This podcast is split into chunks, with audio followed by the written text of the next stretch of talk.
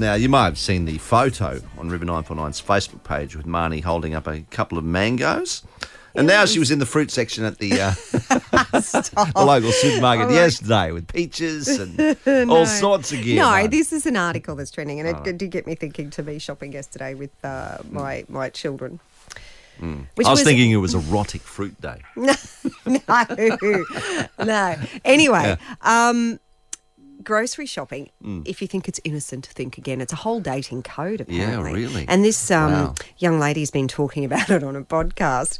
But I have heard this years ago about the bananas in the trolley. And I'm sure we've spoken about this. If you have the bananas in the trolley, you know, like, sorry, I just think it's so funny because I've never looked for it before. But now I'm going in to check out whether people do this or not. Okay. You're meant to have your bananas facing up. Okay?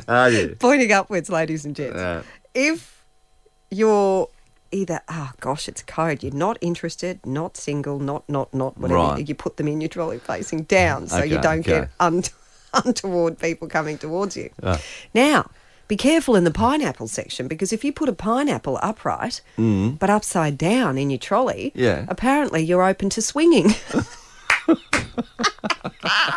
I went, wow, you wouldn't want it to fall off and turn upside down. Where are we going here? Exactly. Wow. I'm just telling you, fam, just be careful. Wow. Then, this is only through summer, obviously, because this is a seasonal fruit. If you are actually, if you do notice, right, the banana's facing up. So I'm looking for bananas facing up now. Or the pineapple, whatever, and you're interested. You go and take a peach and you leave it in someone's tree. But only in the summer months because they're stone fruit. You're meant to leave a peach in someone's trolley just to let them know. But how do they know? But what if there's like 4 or 5 people around and you put it in there and they don't know and they're looking, who's put the peach?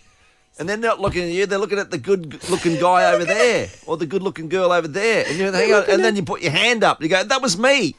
Oh, I shouldn't have done that. Exactly. Anyway, apparently, that's a thing. I didn't realise that was a thing. So just be very careful how you're placing things in your trolley. Oh, absolutely. But as I said, look, when I'm in the supermarket, and 9 times out of 10 I have my kids with me, I'm not looking at where anything's going except the trolley and keeping my children under control because they're yelling and screaming. And then I'm saying, the security guard will be coming over soon to have a word with us because this is just not on. I'm not looking at where. But they're going to look at your trolley, see the bananas up. And then go, about the screaming kids? No way.